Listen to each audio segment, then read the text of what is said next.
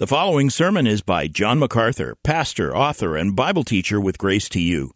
If you've never contacted Grace to You, we want to send you a free booklet by John titled Defeating Discontentment. It gives you seven practical principles that will help you face setbacks and difficult circumstances and experience contentment even when life turns upside down. Request your free booklet titled Defeating Discontentment by writing to defeating at gty.org. That's defeating at gty.org. This offer is good in North America and Europe through June 2024. And now, unleashing God's truth one verse at a time, here is Grace to You Bible teacher John MacArthur. We return in our study of God's Word to the first chapter of Luke. We are studying the last section of Luke chapter 1 the song of salvation, which was given by Zacharias, the father of John the prophet, the forerunner to the Messiah. The text begins in verse 67 and runs down to the end of the chapter. Before we look at this text, again, I want to remind you that up to now we have pretty much played the role of the storyteller and I have reiterated the narrative of this record that is the beginning of Luke's gospel. Luke tells the story of Jesus. He starts where the story really starts. He starts when God invades human history by sending an angel, Gabriel, to announce to an old priest by the name of Zacharias that he would go home and he and his wife would have a son. They were barren, they were very old, they were beyond childbearing years, as we remember. This would be a miracle. And indeed, the angel's word came true. Uh, this older woman, perhaps in her 70s, named Elizabeth, conceived with her husband, became pregnant, and brought forth a son. The son was to be named John. He was the forerunner of the Messiah. At the same time, this wonderful story was going on between God, the, the angel Gabriel, and Zacharias and Elizabeth leading to the birth of John. Gabriel was also visiting another person, a young girl, about 13, named Mary. And there was a second conception miracle, this time without a man. She would be given a child while a virgin. This child would not just be any prophet, but the Messiah, the Son of God, the Savior of the world. With these great narratives, Luke begins the saga of salvation, which he tells, the story of the coming of the Messiah, the Savior, the Lord Jesus Christ. We have gone through the Annunciation to Zacharias, the Annunciation to Mary. We have gone through the identification of John, the identification of Jesus. Uh, we have gone through the praise of Mary upon this wonderful reality. We have now come in this part of the chapter to the birth of John the Baptist. And starting in verse 57 down to verse 66 is the record that the child John was born. And of course, this is a great event because everybody in the family knows that this child is the forerunner of the Messiah. Mary, who is to be the mother of Jesus, the Son of God and the Messiah, is already pregnant and she has been three months in the house of Zacharias and Elizabeth, so they know that the Messiah is already being formed in her womb. Here is the birth of the forerunner, and the birth of the Messiah is just a few months later. Redemptive history is reaching its great high point, its great apex. Now you need to understand just a little bit about redemptive history by way of a sort of an overview.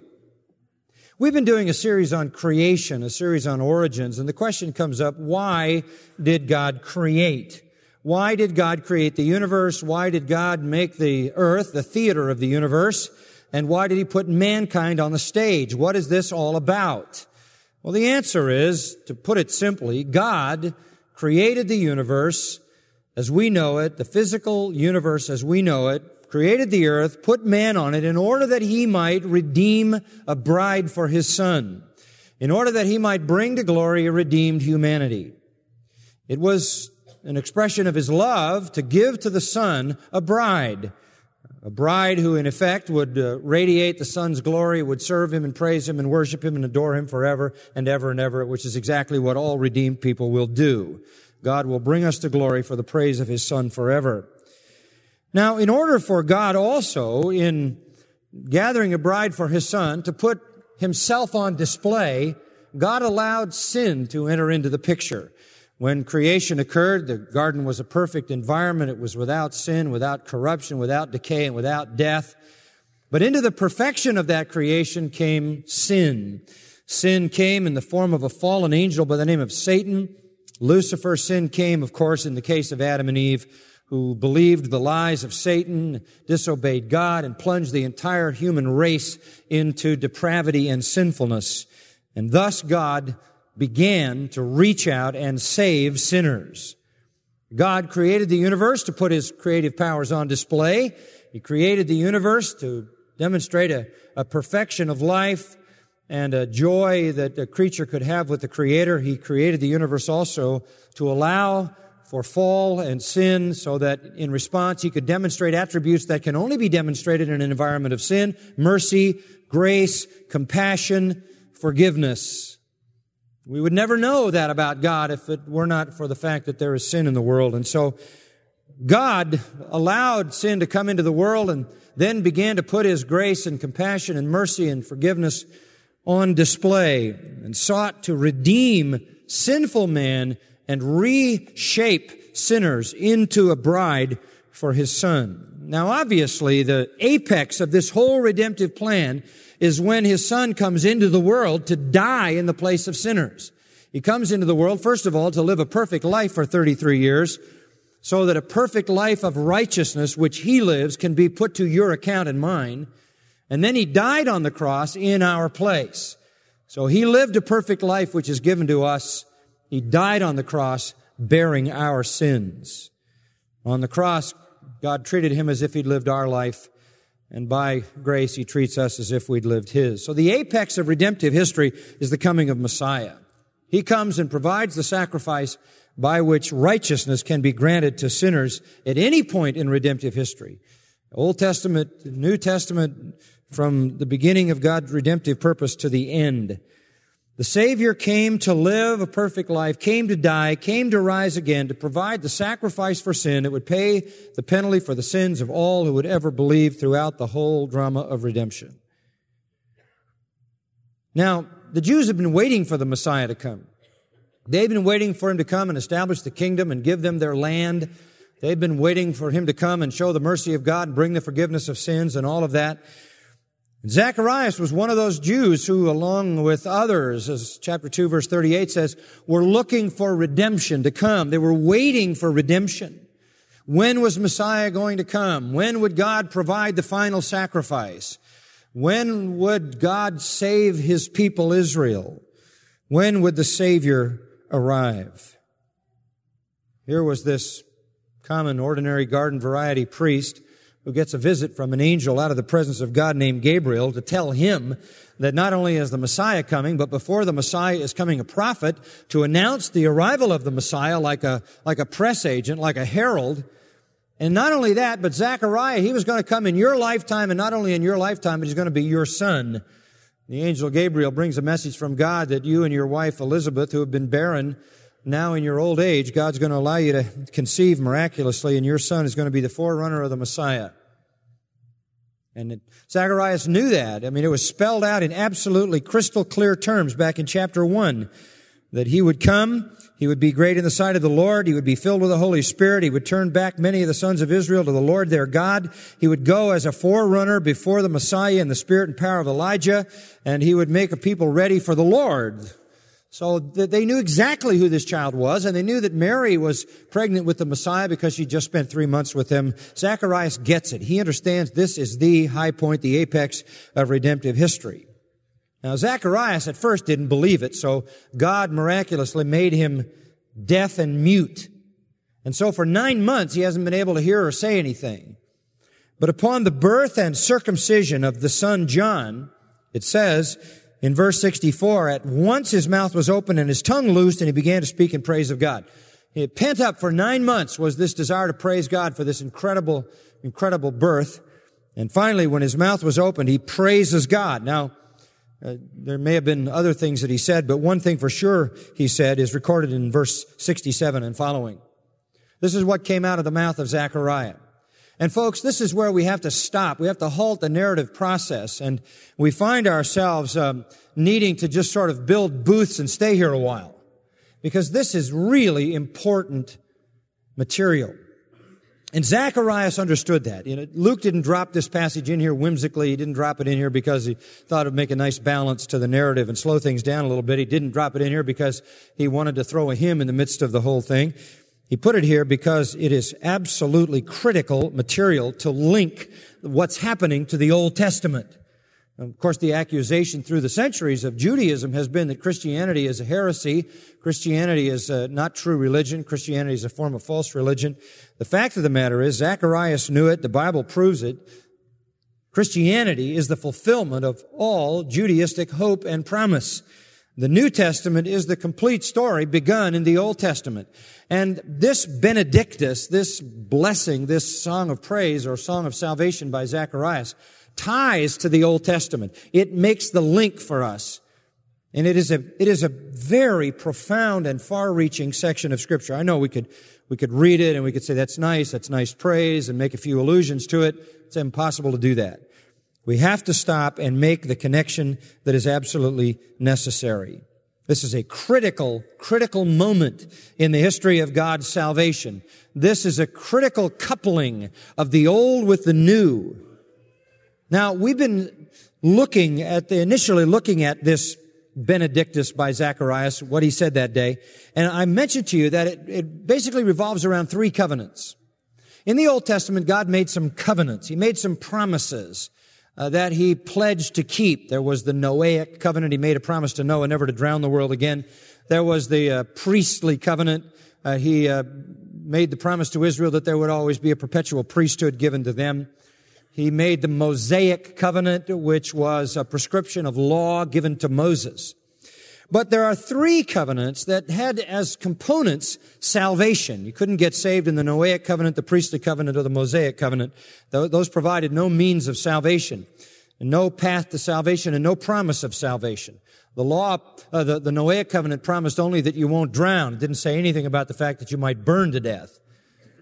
The priestly covenant simply said there would be an available uh, priesthood. It didn't say anything about who would be able to take advantage of it legitimately the Mosaic covenant didn't provide salvation, it only provided condemnation because nobody could keep the law and therefore everybody was cursed. But there were three Old Testament covenants which God made that, that had inherent in them saving purposes. The Davidic covenant, the covenant God made with David, the Abrahamic covenant, the covenant he made with Abraham, and what we call the new covenant, the covenant which God made with Israel, which is recorded in uh, Jeremiah and Ezekiel, and um, we'll look at that new covenant in the next session. But for for Zacharias, he realized what was going on. All the promises of the Davidic covenant, all the promises of the Abrahamic covenant, and all of the anticipated promises of the new covenant, which had to do with changing the heart and the internal part and forgiving sin, which was the entree to the fulfillment of Davidic and Abrahamic promise, he knew was all hinged on Messiah. It was all dependent on the Messiah. It was the Messiah who would come and bring the kingdom. It was the Messiah who then would come and free the people from bondage and give them their land and their protection and uh, the blessings of the Abrahamic covenant. It was the Messiah who would be the focal point of the new covenant forgiveness that God would provide. So these three covenants are the sort of the stanzas in his song of salvation. The theme is salvation. We know from verse 68, blessed be the Lord God of Israel. Zacharias, filled with the Holy Spirit, stands up and says, why? Because he's visited us and accomplished redemption for his people. They associated the coming of John the Baptist with the coming of Messiah, rightly so, and with the coming of Messiah would come redemption. And then he says the Messiah is none other, verse 69, than a horn of salvation for us. A horn being a reference to animals, the horn was used for power and even to kill. It was the formidable strength of the animal by which the animal was able to push and to destroy. The Messiah will come with a push that will destroy the enemies of Israel and will free them. And that's essentially what was in the Davidic covenant. Because it says in verse 69, this Messiah will come in the house of David his servant, as he spoke by the mouth of his holy prophets from of old. And what will he bring? Salvation, deliverance from our enemies and from the hand of all who hate us. Now what did we say last time when we studied the Davidic covenant? We said that the Davidic covenant was a promise to David by God that a son would come out of David's loins ultimately who would rule in Israel and would rule over the whole earth and would rule forever. It wasn't fulfilled by Solomon.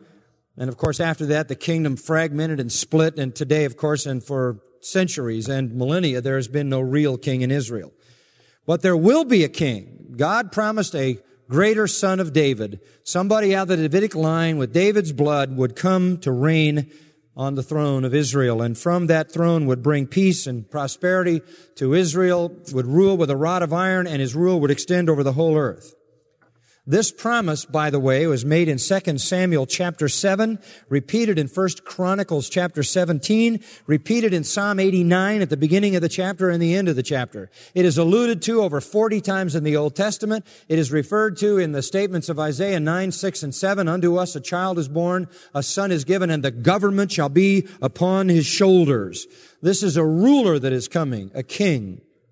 Back in chapter uh, 1 of Luke, verse 31, when Gabriel was talking to Mary, told her she was going to be the mother of the Messiah, verse 32, he's after saying you're going to bear a son, name him Jesus, he'll be son of the Most High. Verse 32, the Lord God will give him the throne of his father David. So the Messiah was to be the fulfillment of Davidic covenant promise. He will, verse 33, reign over the house of Jacob forever, and his kingdom will have no end. So he's going to come, he's going to reign, and there's going to be an eternal kingdom, a universal and eternal kingdom. And we saw that last time, that when the Messiah was to come, he was to be the king. He was to set up his kingdom on earth, and it was to be an earthly kingdom in Jerusalem, where he would reign from Jerusalem over the whole world, and with a rod of iron. At the end of that kingdom would come the new heaven and the new earth, the eternal state, but he would rule in that as well forever, and that's why it can be said that his kingdom, though it changes from being temporal to being eternal, is nonetheless a forever kingdom. And what the Jews thought about when they thought about the Davidic kingdom was freedom from oppression, freedom from our enemies. That's noted in verse 71 Uh, free from persecution, hostility, and hatred and deadly animosity, which of course Israel has endured through all of its history, all of its history, and endures even to this day today. Israel, God's special people, obviously have been the special attack of Satan. The subject of Revelation chapter 12 describes that. Satan has done everything he possibly could to accomplish genocide against the Jewish people to try to wipe them out, to try to destroy the messianic line, to destroy the people of promise. But he's been unable to do it because God has protected them to bring to fulfillment Davidic promise.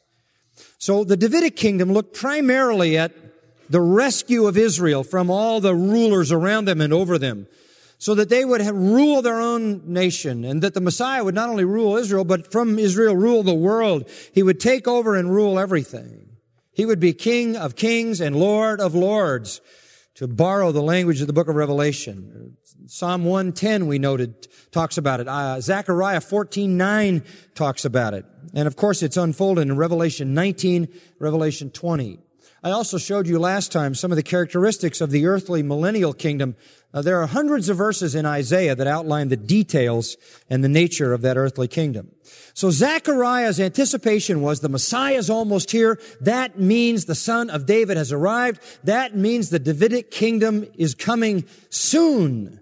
Maybe even Zechariah could hang on long enough, though he was an old man, to live to see its inauguration. He didn't have any idea that they would reject the king, they would crucify the king, and the kingdom would be postponed and still has not yet come. It will, but it hasn't yet. But Zacharias assumed when the Messiah comes, the kingdom comes, and so he's exhilarated because he sees the one who's coming from the house of David, delivering them from their enemies in the hand of all who hate them. Now, the Davidic covenant was universal, that he would be the universal king over the whole earth, reigning in the nation, in the land of Israel, on the throne of David. Zacharias had a second hope. He knew this too was connected to the Messiah, and this is Abrahamic covenant hope. The Abrahamic covenant is one of those rock bed elements to biblical interpretation. And I, I, want you to hang with me because this is really foundational. If you understand this, you can get the big picture. I know there are lots of people who come to church and all they want is a little fix on something in their life. I'm not going to be able to address that today. Some days we do that, but what I'm going to address today is the rock bed foundation by which you can understand the whole of redemptive history. And it's all bound up in the Abrahamic covenant. While uh, essentially the fulfillment of the Davidic covenant is universal, he will literally rule the world someday, and it'll be a world of believers and unbelievers during the millennial kingdom. The Abrahamic covenant is national. The Davidic is universal, the Davidic is universal, the Abrahamic is national. Let's look at the Abrahamic covenant verses 72 to 75. The intent of the Davidic covenant was to deliver everybody in Israel from their enemies and set up the rule of Messiah. The intent of the Abrahamic covenant was to show mercy, verse 72, toward our fathers. To show mercy toward our fathers. The fathers to the Jews are Abraham, Isaac, Jacob, and Joseph. And to remember where that first was launched. God's holy covenant, the oath which he swore to Abraham, our father to grant us that we, being delivered from the hand of our enemies by the fulfillment of the Davidic covenant, we've now been delivered from the hand of our enemies, but now, in the Abrahamic promise, we can go ahead and serve God without fear. Always we've served God with fear. Always the Jew lives in fear. Always the Jew lives in mortal fear of, of maintaining his own existence against all of the aggressive hostilities that surround his life. But once Davidic promise is fulfilled and the Messiah reigns, Fear is gone and we will serve him, verse 75 says, in holiness and righteousness before him all our days. So you can see that the Davidic covenant and the Abrahamic covenant were connected. The Davidic covenant brought the rule of Messiah in Israel, and the rule of Messiah brought the blessing that the Abrahamic covenant promised. Now let's go back to the Abrahamic covenant for just a moment. It says in verse 72 there, to remember God's holy covenant, the oath which he swore to Abraham, our father. Now it was about mercy. It was a, it was a covenant to show mercy. The idea is that God was compassionate. God was merciful toward undeserving people, and he made a covenant. Now this mercy was first of all to Abraham and then repeated to Isaac and Jacob and Joseph and then extended to the nation of Israel and then extended through Israel to the world. So when it says in verse 72 to show mercy toward our fathers, that's just where the stream of mercy starts. That's the headwaters of the stream of mercy. Certainly not the extent of it because it broadens through Abraham, Isaac, Jacob, Joseph, the people of Israel, and the mercy of God toward sinners spreads to the world.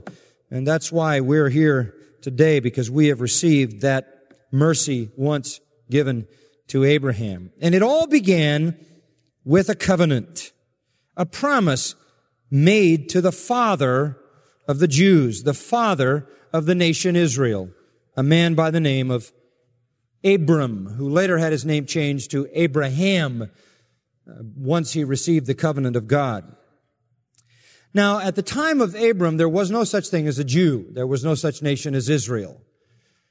That all started with one man chosen by God. To understand the essence of the Abrahamic covenant, let's go back to Genesis chapter 12. I find this to be just a fascinating, fascinating account. Now, just to give you a little bit of a chronology in the book of Genesis, Genesis starts out with a creation account, uh, God's creation in six days of the entire universe. It's followed up, of course, with a discussion of the life of man on the earth. Chapter three, man falls into sin. It progresses from there to a destruction, the universal flood, where God drowns the whole earth and saves eight people. And the story of man progresses from the eight people rescued out of the flood. That's up through chapter 11. All you have basically is the creation, the fall, the flood, the scattering of the nations. The first sort of individual history starts in Genesis 12. And here's where redemptive history really starts. It starts with a man named Abram. The rest of Genesis goes Abram, Isaac, Jacob, Joseph, and they take up the next chapters to the 50th chapter, which ends the book. But let's begin with Abram, because that's where the covenant was made. Now the Lord said to Abram, Go forth from your country. Now, Abram lived in a place called Ur of the Chaldeans, as noted in verse 31. It was a typical pagan place. And Abram lived there. And God just plucked him up, just picked him out of the crowd. Uh, for reasons, of course, good reasons. Reasons that God knows. He picked Abram. He said, go forth from your country, from your relatives, from your father's house, to a land that I'll show you. We can assume that Abram had some kind of connection to the true God. We don't know all about how that uh, can be defined, but we do know that Abram knew of the true God. And so God came to Abram and says, I want you out of here. I want you to go to a place that I'm going to send you. And then in verse 2, he tells him why. I'll make you a great nation. This is, this is absolutely a unilateral promise. He's not asking Abram to agree to anything. He said, I'm going to make you a great nation and bless you and make your name great. And so you shall be a blessing. And I'll bless those who bless you, and the one who curses you I will curse, and in you all the families of the earth shall be blessed. Now, this is very, very important. Get out of your country, away from your relatives, away from your family, go to this place I'm going to take you, which was, of course, the land of Palestine as we know it. And here's what I'm going to do. I'm going to make a great nation. Out of your loins is going to come a great nation. Now that was a problem because he and Sarah didn't have any kids. Hard to have a nation if you don't have one. Back in chapter 11 verse 30, Sarai was barren. She had no child. So this is pretty monumental promise. It's going to involve a conception miracle. I'm going to make you a great nation. And indeed, uh, that came to pass. Obviously, the Jewish people are and have been a great nation. I will bless you. God says, I'm going to bless you and I'm going to bless that nation. And I'm going to make your name great the Jewish people, believe me, they have earned a great name. You could say they, they've earned a great name in medicine. You could say they've earned a great name in the arts. You'd say they earned a great name in education. You could say they earned a great name in literature. You could say they earned a great name in finance. You could say just about any category you want to say. And uh, pretty much Jews have earned a great name. They are a quite unusual strain of Homo sapiens. Whatever the genetics are that God uh, uh, made sure were in Abram have made a great contribution to this quite noble people among the peoples of the world and their name was great, and their land has been the focal point of human history, and even is today. And you will be a blessing. And not only a blessing, but in you, the end of verse three, all the families of the earth will be blessed. This is quite a thing. You're going to have a, you're going to come out of your loins, going to come an entire nation. This nation is going to be a great nation. This nation is going to be a blessed nation. This nation is going to have a great reputation. This nation is going to be a blessing to others. In fact, through this nation, all the families of the earth are going to be blessed. This is the promise of the whole saving purpose of God. The whole thing is going to come through Israel. The law came through them. They were the writers of the Old Testament. The prophets were Jews. Everything. The covenants came to them. The promises came to them. The adoption came to them. They were the elect. They were the chosen people. And through them came the Messiah. He was born in the, in the line of David. Everything came through them. That's why Jesus said in John's gospel, salvation is of the Jews. He didn't mean it's only for the Jews. He meant it's through them. They have been God's divine conduit. This was the promise of God. A great nation, blessing, a great reputation, and through them the whole world would be blessed. Well, if you study the history of Israel, it didn't kind of work out that way. Not all the time. There were times of blessing. Obviously, there is inherent greatness there were times when they were a blessing to others, but the idea that all the families in the earth have been blessed through them uh, has been in some measure without their cooperation. Well, all the families of the earth has been, have been blessed through them because it is through them that we have the Old Testament and through the Jews that we have the New Testament. It is through them that we have the gospel. It is through them that we have the Messiah, the Lord Jesus Christ. So it is true. But they have not been able to join in on those blessings. God has even protected them. The, ble- the ones who bless you, I'll bless. The ones who curse you, I'll curse. God says, I'm going to protect you. That's partly because God made a promise to do it and partly because He's going to perpetuate the people of Israel. There's yet an unfolding plan for Israel, and God protects them. It's, it's remarkable to me. It doesn't matter what uh, Adolf Hitler tried to do. It doesn't matter what Joseph Stalin tried to do in, in committing genocide and exterminating the whole entire uh, world of Jews. It's, it's not going to happen. It's an astonishing and amazing thing from the human side, but not from the divine side, God has preserved these people. He's preserved them so carefully that in the end time, in the book of Revelation, in the tribulation time, the seven year destruction before the return of Christ, God will select 12,000 Jews out of each of the 12 tribes. Each tribe will yield 12,000 Jews who will become the 144,000 great preachers during that time of judgment. Now they don't know what tribe they're of, but God knows because the lines have been kept so pure through all these centuries. They haven't really enjoyed the fulfillment of the Abrahamic promise. And certainly if you were talking to Zacharias that day and you said, Hey, Zach, how are you guys doing on the fulfillment of the Abrahamic promise? Would you say that your nation is a great nation and God is blessing you and making your name great and you're a blessing and all the families of the earth are blessed through you? He'd say no. But we're hoping. Right now we're cursed. Right now we're under judgment. Right now we're occupied by the insufferable Romans. Right now, life is hard. Right now, it's difficult. But the dawning of a new day has come because the forerunner to the Messiah has been born and the Abrahamic covenant fulfillment must be on the horizon. Now turn to chapter 15. The Abrahamic covenant is reiterated in Genesis eight times. Eight times. Chapter 12, 13, 15, 17, 22, 26, 28, and 35. But we're not going to look at all those, so relax. But Genesis, Genesis 15, uh, verse 18. On that day, the Lord made a covenant with Abram. Now, I want to stop you for a minute.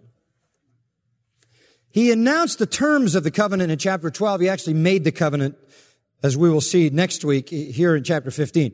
The terms of the covenant came, the covenant was confirmed in chapter 15. And he says in verse 18, on that day the Lord made a covenant with Abraham. That's why we know this is an actual covenant. Here's the covenant. And this goes beyond what was stated in the first terms of the covenant in chapter 12. He says, your descendants, to your descendants I'll give this land. Here's the component that's not in Genesis 12. Not only a great nation, not only a great reputation, not only blessed and a blesser of others, not only through them would the families of the earth be blessed, this will be an immensely influential nation. By the way, folks, the, the Jewish people are the most influential people who have ever lived on this earth. They are the most influential people who've ever lived on this earth. They are the writers of the Bible. They are the prophets and the apostles of redemptive history. And that's what he meant by that great nation with that great power to bless. But he adds here another component. This one's very, very pragmatic. I'm giving you a land, and let me tell you what the land is. It's from the river of Egypt as far as the great river, the river Euphrates. The river of Egypt would not be the Nile probably, but be, there's a river on the north uh, border of Egypt going from there north the land would go. Uh, and it goes as far east as the river Euphrates, the Mesopotamian Valley, the Tigris Euphrates Valley, clear through Arab te- country, far into that territory. Uh, the land of the Kenite, the Kenizzite, the Cadmonite, the Hittite, the Perizzite, the Rephaim, the Amorite, the Canaanite, the Girgashite, and the Jebusite. And by the way, uh, how many of those folks have you met? I never met a ite of any kind except an Israelite. They aren't around anymore because God had no covenant to preserve them. The God says, in the end, it's all going to be your land. You're going to get all that land stretching all the way from the, the, the border of Egypt north and sweeping through that fertile crescent, probably the most um, valuable piece of real estate on the face of the earth, given its capability for growing things, its capability for producing oil and other natural resources. God says, that's your land. I'm going to give you that land. Well, in the time of Zechariah, they're sitting in Jerusalem and they're not really experiencing much of the benefit because frankly the Romans are ruling the whole land. And before the Romans, they had a little moment's breath, but before that it was the Greeks. And before that it was the Medo-Persians, and before that it was the Babylonians. And uh, Zechariah has never seen anything that looked remotely like the fulfillment of this. Neither has any Jew today. In fact, you can't imagine all the Arab countries, Iraq, Iran, and all the rest of them marching over to Jerusalem and saying, we just read Genesis 15 and we'd like to turn your land over to you. That's not going to happen. But that's the covenant. And the covenant, the Jews saw that covenant as tied to the land. And here's Zacharias in the midst of the Roman occupation, oppressed by these, these hateful Romans and their idols they don't have the freedom and the blessing that they attached to the Abrahamic covenant. Now he hears the Messiah is coming.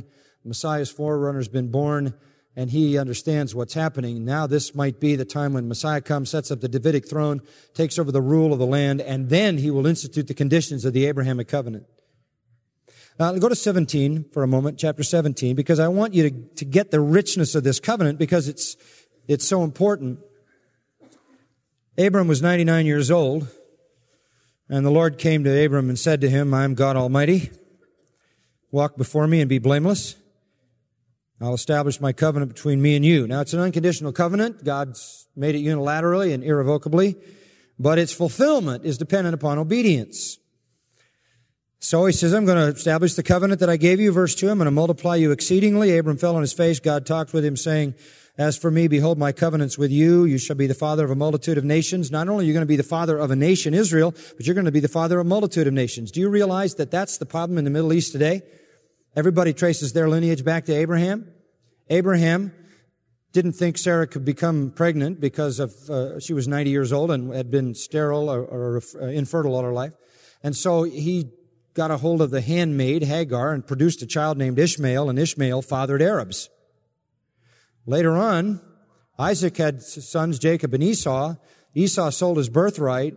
God cursed Esau. Esau then went and fathered the nations of the Middle East.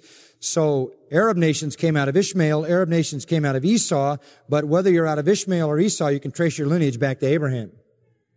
So while Israel feels that the right to the land is theirs because they're the sons of Abraham, so does the whole Arab world. Because they can trace their lineage back to Abraham, and that's why you have this horrific conflict. It's clear in the scripture that God chose Isaac to be the line and not Ishmael, and God chose Jacob to be the line and not Esau, right? But they're unwilling to accept that. And so they all go back to Abraham. Because God says, I'm going to, I'm to let you father a multitude of nations, these Arab nations, and I'll make you exceedingly fruitful, and I'll make nations of you, and kings shall come forth from you. And they have. Even today still out of that line from Esau and Ishmael. And I will establish my covenant between me and you and your descendants after you, listen carefully, throughout their generations for an everlasting covenant. Now that's very important because now all of a sudden we've gone beyond the land, we've gone beyond temporal blessing, we've gone beyond peace in the land, not having a conqueror there or an occupying nation. We've gone into something that is eternal here, and these are the saving terms of this covenant. In fact, it's an everlasting covenant to be God to you. You see, in the end, what I want is your hearts. In the end, I'm going to be your God. Not only to you, but to your descendants after you. And I'll give to you and to your descendants after you the land of your sojourners, all the land of Canaan, for an everlasting possession. And then this, I will be their God. You're talking about something that's eternal. If God is your God, it's an eternal relationship. So God comes to Abraham in chapter 12 and says, you know, here are the, the sort of the general outline. You're going to have a great nation, great reputation, great blessing. Through you, all the nations of the earth are going to be blessed. I'm going to add to that another component. I'm going to give you the land and I'm defining exactly what the land is. And basically it embraces Eden. It's sort of like paradise regained. And in the millennial kingdom, when the Lord restores the earth to an Eden-like condition after Christ returns and sets up his thousand year millennial rule, that's when the fullness of the Abrahamic covenant will be fulfilled and the Jews will have their land and their blessing and they will be a blessing to the whole world. The prophets tell us uh, every Jew will have ten Gentiles hanging on his coat asking him to take him to see the Messiah. So there, will be, and even they'll even be a, a, great blessing to the whole world during the time of the tribulation, because when the 144,000 Jews are saved, they become the greatest force for evangelism the world's ever known. And in a few years, so many people are saved, according to that chapter, chapter seven, they can't even be counted. Once Israel realizes who the Messiah is, looks on the one they've pierced, embraces Christ, and is saved, then they're called to do what they were called to do in the first place, be witnesses of the true and living God and proclaim the message of salvation. They'll do it with a force and a power the likes of which has never been seen previously. They'll do that during the time of the tribulation. Then in the kingdom, they'll continue to do that with people who are born during the millennial era and who are brought to the knowledge of the Messiah. Now go to chapter 22 for a moment. Now God said to Abraham, now called Abraham, um, all this is going to happen, but you have to believe me. You have to trust me. God, in his wonderful sovereign power, worked in the heart of Abraham faith. God came to test Abraham as to his faith, to make the point that God's promises come true where people believe in him. They had a child. It was, it was such an incredible miracle that Sarah couldn't stop laughing, so she named him Laughter, Isaac. And um, the child grew, and of course was the apple of his father's eye and all of that. God came to Abraham in chapter 22 of Genesis, says, okay, uh, I want you to take Isaac and kill him. I want you to go up to Mount Moriah. You can go to Mount Moriah today, go to the mosque uh, the great mosque uh, on the Temple Mount uh, has a little opening. You can look down and see what the Arabs will tell you is the original Moriah where Abraham was going to offer Isaac. Um, so God says to Abraham, take Isaac up there and take some sticks and build an altar and uh, you're going to make a sacrifice of Isaac. Now, you know, Abraham could be scratching his head and saying, well, uh, I mean, uh, we had a conception miracle. We went through all of this stuff. Uh, I've got a son. I'm supposed to have a great nation. Now I'm going to go up there and kill my son. Uh, Jews don't. Uh, we don't believe in um, in murder. It's, it's forbidden. Um, certainly, we don't believe in uh, killing our children. How can this be? Well, according to Hebrews, he was willing to do it. He believed that God knew what he was saying and never questioned God's word. And Hebrews tells us in chapter 12 that he believed that God could raise the dead. I don't think he was going up the hill chewing his nails and wringing his hands and stroking his beard. I don't think he was going up the hill fretting and fuming and fussing. I think he was going up the hill waiting to see a resurrection miracle because he understood the inviolability of God's promise and he understood that if God was going to ask him to take a life, God was going to have to give it back. But the God who could bring life out of the womb of a dead woman, Sarah, dead as far as childbirth, could certainly bring life out of a dead body. And so, according to Hebrews 12, he believed that God could raise the dead. And I think he went up there expecting to see a great miracle. That's how strong his faith was. And when he lifted the knife to plunge it into the chest of, of his beloved son, he was anticipating a great resurrection miracle to occur. At that very moment, according to Genesis 22, he raised his eyes. Well, go back to verse 12 for a minute. God says, stop. Don't stretch your hand against the lad and don't do anything to him. I know you fear God since you have not withheld your son, your only son from me. I know you believe me. I know you honor me, you worship me, you trust me, you revere me, you reverence me. So stop. Then Abraham raised his eyes and looked, and behold, behind him a ram caught in the thicket by his horns. And Abraham went and took the ram and offered him up for a burnt offering in the place of his son. Substitute. And Abraham called the name of that place Jehovah Jireh, the Lord will what? Provide. The Lord will provide a sacrifice. That's a great statement, isn't it? The Lord will provide. The Lord will provide. And it's still called that to this day, says Moses as he writes. In the mount of the Lord it will be provided. The Lord will provide. So he thought he was going to see a resurrection, but rather he saw a substitution. The Lord wanted to show him that if you'll go all the way with me to the end, I'll provide what's necessary. I'll provide a substitute. Then the angel of the Lord called to Abraham a second time from heaven in verse 15 and said, By myself I have sworn, declares the Lord, because you've done this thing and have not withheld your son, your only son, because of your great faith. Indeed, I will greatly bless you. I will greatly multiply your seed as the stars of heaven and the sand which is on the seashore. In other words, that's metaphoric for a huge, massive uh, number of people. And your seed shall possess the gate of your enemies. Your seed in the end will conquer. And in your seed, here it is again, verse 18, all the nations of the earth shall be blessed because you have obeyed my voice.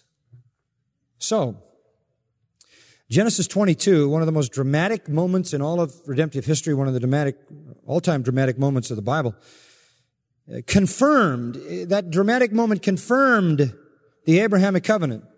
And it was confirmed by the faith of Abraham. Abraham was going to believe God. God had graciously produced that faith in his heart and he was willing to believe.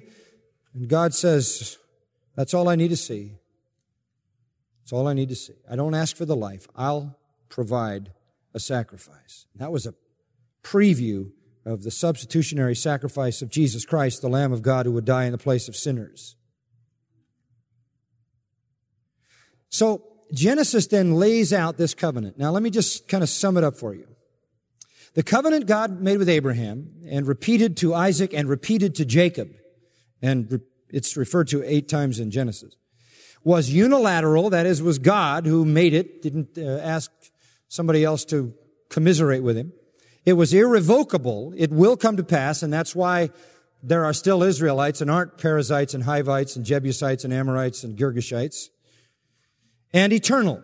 Its components are eternal, and he repeated that several times, and that involves the forgiveness of sin. You can't have an eternal relationship with God. You can't have eternal blessing from God unless you have forgiveness and salvation.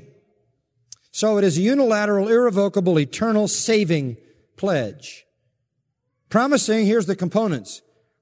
A great nation, a nation that would be blessed, a nation that would possess a great land in which they would experience blessing and protection, a nation then that would become the source of blessing every nation in the world, and a nation that would receive divine mercy through redemption provided by a substitute redeemer.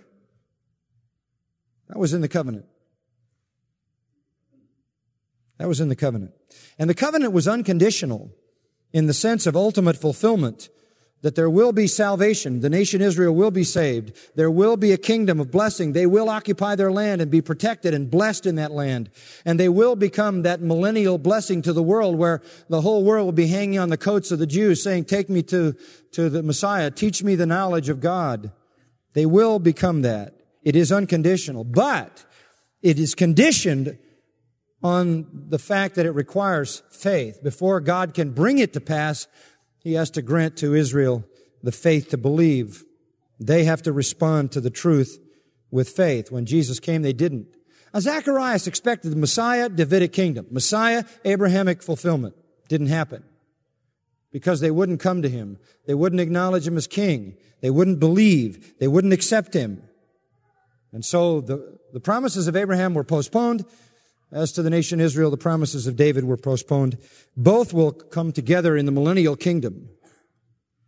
Now, I want to add just a closing thought to this in just the, next few minutes. The, the, Davidic covenant has to do, first of all, with Israel, and secondarily, we all get involved because all believers of all ages will be in the kingdom.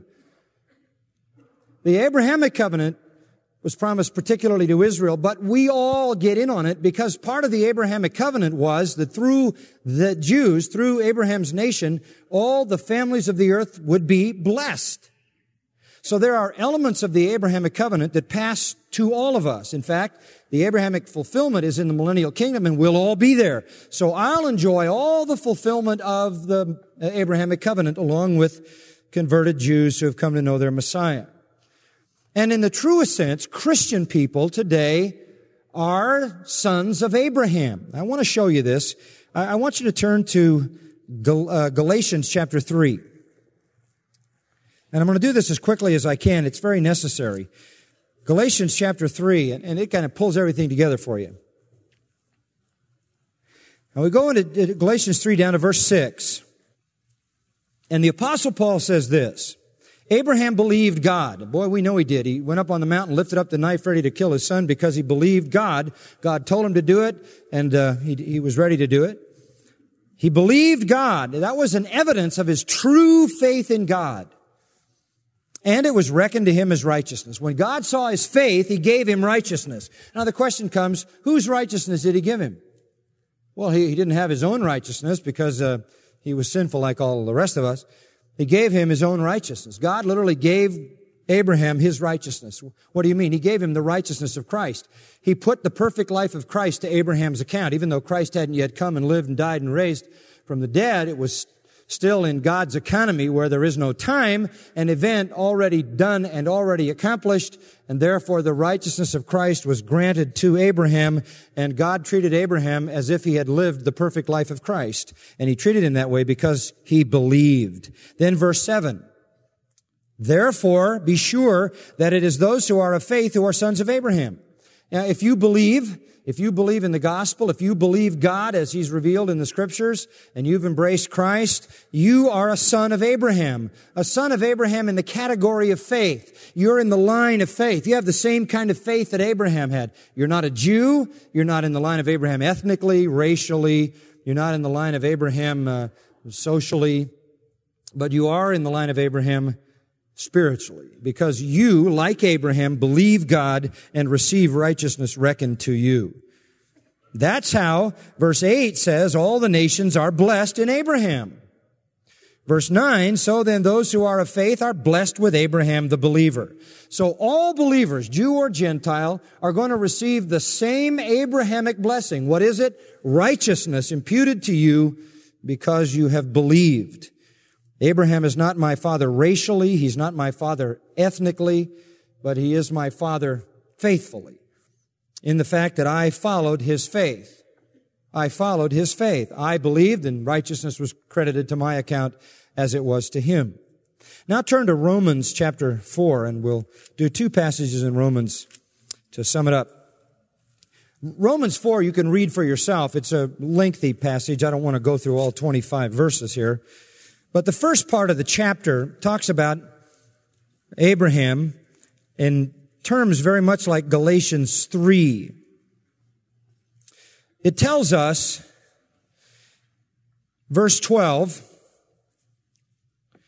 that Abraham, who received circumcision in verse 11, uh, and the father of circumcision to those who not only are of the circumcision, but who also follow in the steps of faith of our father Abraham. So Abraham is the father not only of circumcised people, that is racial, ethnic Jews, but he's also the father of those who have his faith, even if they're uncircumcised, namely Gentiles. So all of us receive the benefits and the blessings of the Abrahamic covenant in the millennial kingdom We've already received some of the blessings of the Abrahamic covenant because the gospel has come to us, the scripture has come to us through Israel. We've already been blessed by the nation Israel because we have an Old Testament, we have a New Testament, and uh, the truth of the gospel has come, the Messiah has come.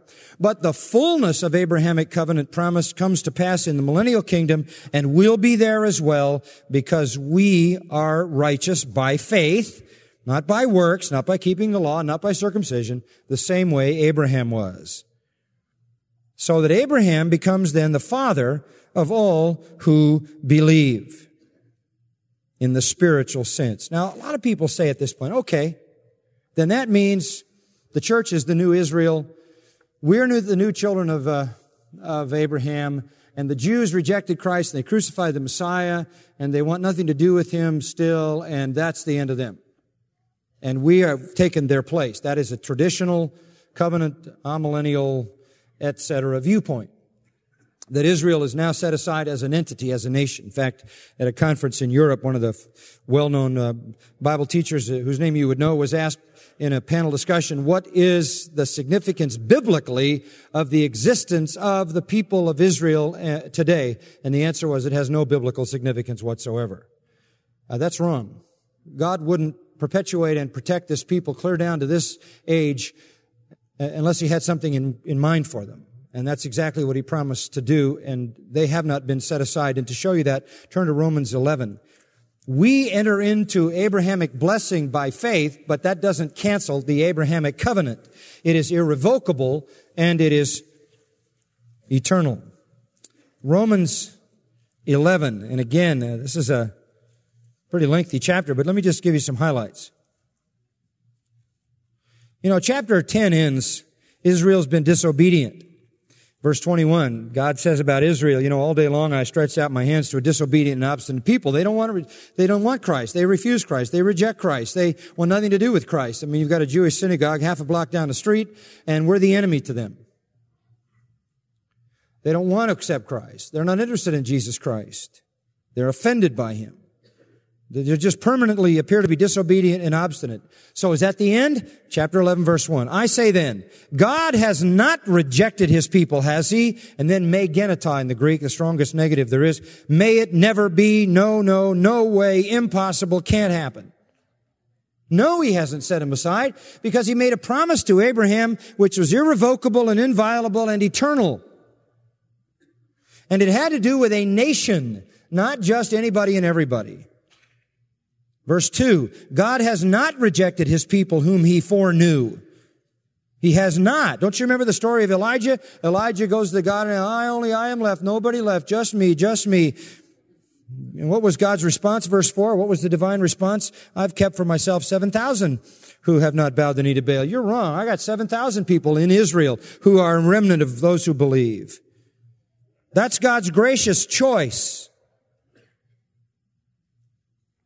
Now, verse 11 says, I say then, they didn't stumble as to fall, did they? May it never be. Sure they stumbled. Sure they've fallen into sin. Sure they've experienced the cursings that were promised to them if they did. Sure they've experienced the punishment of God. They did, they did stumble, but they didn't completely fall out of God's plan. May it never be. Rather, by their transgression, salvation has come to the Gentiles to make them jealous. Now all of a sudden we all own the God of the Old Testament and they're jealous of Gentiles. We have a relationship with the God of Israel that they don't have.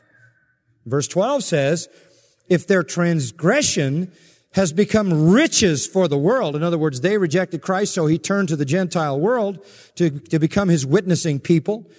If their sin became riches for us, if their failure became riches for the Gentiles, how much more will their fulfillment be? And that's what I told you earlier. If, if their failure has produced such riches and such conversion and the development of the church across the face of the earth, imagine what's going to happen when they finally believe. And they finally believe and 144,000 of them literally are used to bring more people to Christ, so many they can't even be counted, more than at any other time in the history of humanity. Sure, they were, they were the true branches of the Abrahamic blessing. And uh, verse 17 says they, they were broken off.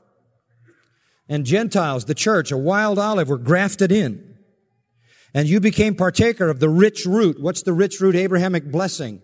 Abrahamic blessing. Salvation, forgiveness, mercy. But don't be arrogant, verse 18. Don't be arrogant. Branches, verse 19, were broken off. You were grafted in. Quite right. They were broken off for their unbelief, and you stand by your faith. But don't be conceited, for if God didn't spare the natural branches, neither will he spare you. Church, you better be careful how you view yourself. And then in verse 24, or verse 23 at the end, he says, God's able to graft them in again, and he will. If you were cut off for if you were cut off from what is by nature a wild olive tree and grafted contrary to nature into a cultivated olive tree, the Abrahamic covenant, how much more shall these who are the natural branches be grafted into their own olive tree? Listen, God is going to put them right back in. God's going to save Israel. God is going to save Israel. Verse 25. I don't want you to be uh, uninformed brethren of this mystery. I don't want you to miss this. Hardening has happened to Israel only until the fullness of the Gentiles has come in. Only until the, the Lord has gathered his Gentile church. Just until that time. Then, verse 26, thus all Israel will be saved. Verse 27, this is my covenant with them when I take away their sins. And verse 29 says, this has to happen because the gifts and calling of God are irrevocable. So the Abrahamic covenant Zacharias anticipated it was going to it was going to happen immediately. It didn't because they rejected the Messiah. It will happen. It will happen. It will happen. And uh, Israel will be saved, and Israel will be blessed, and the whole world through them will be blessed. And that's going to occur when they're saved at the time of the tribulation, and then they're going to enjoy the benefits of the Abrahamic fulfillment and Davidic fulfillment through the whole of the millennial kingdom. And we'll all be there enjoying the, our part in the Davidic promise, the rule of Christ over the universe, and our part in the Abrahamic promise, the unlimited blessing of God and goodness of God poured out on his people during that period of time. Now, next time, which will be two weeks from today, we're going to go to the new covenant. A little more I want to say about the Abrahamic, but we'll go to the new, which is the key to the fulfillment of both the Abrahamic and the Davidic, because it is how God deals with the heart, and you can't receive either of those first two kingdoms until the heart has been changed. We'll see that next time. Father, we are grateful for the word which brings light. We thank you for the unfolding of redemptive history which sweeps over us with such great power and clarity when we get the big picture. From Genesis 12, where the saga of redemption begins, clear to Revelation chapter 20, where the Abrahamic covenant, Davidic covenant, and new covenant are fulfilled in an earthly glorious kingdom of Messiah, and all the stops in between, we understand the flow of redemptive history. And then, of course, that followed by the eternal kingdom where all Davidic and Abrahamic and new covenant promises fulfilled in the glories of the new heaven and the new earth forever. Thank you, our Father, for graciously letting us be a part of all of this. We bless you. We praise you. We thank you. In the name of Christ, amen. You've been listening to John MacArthur, Bible teacher with Grace to You. For free access to all of John's lessons and a listing of study Bibles and books available for sale, visit Grace to You's website at gty.org. John MacArthur and Grace to You reserve all copyright protection under applicable law. Our copyright policy is available at gty.org and it includes instructions for and limitations on duplicating this digital file.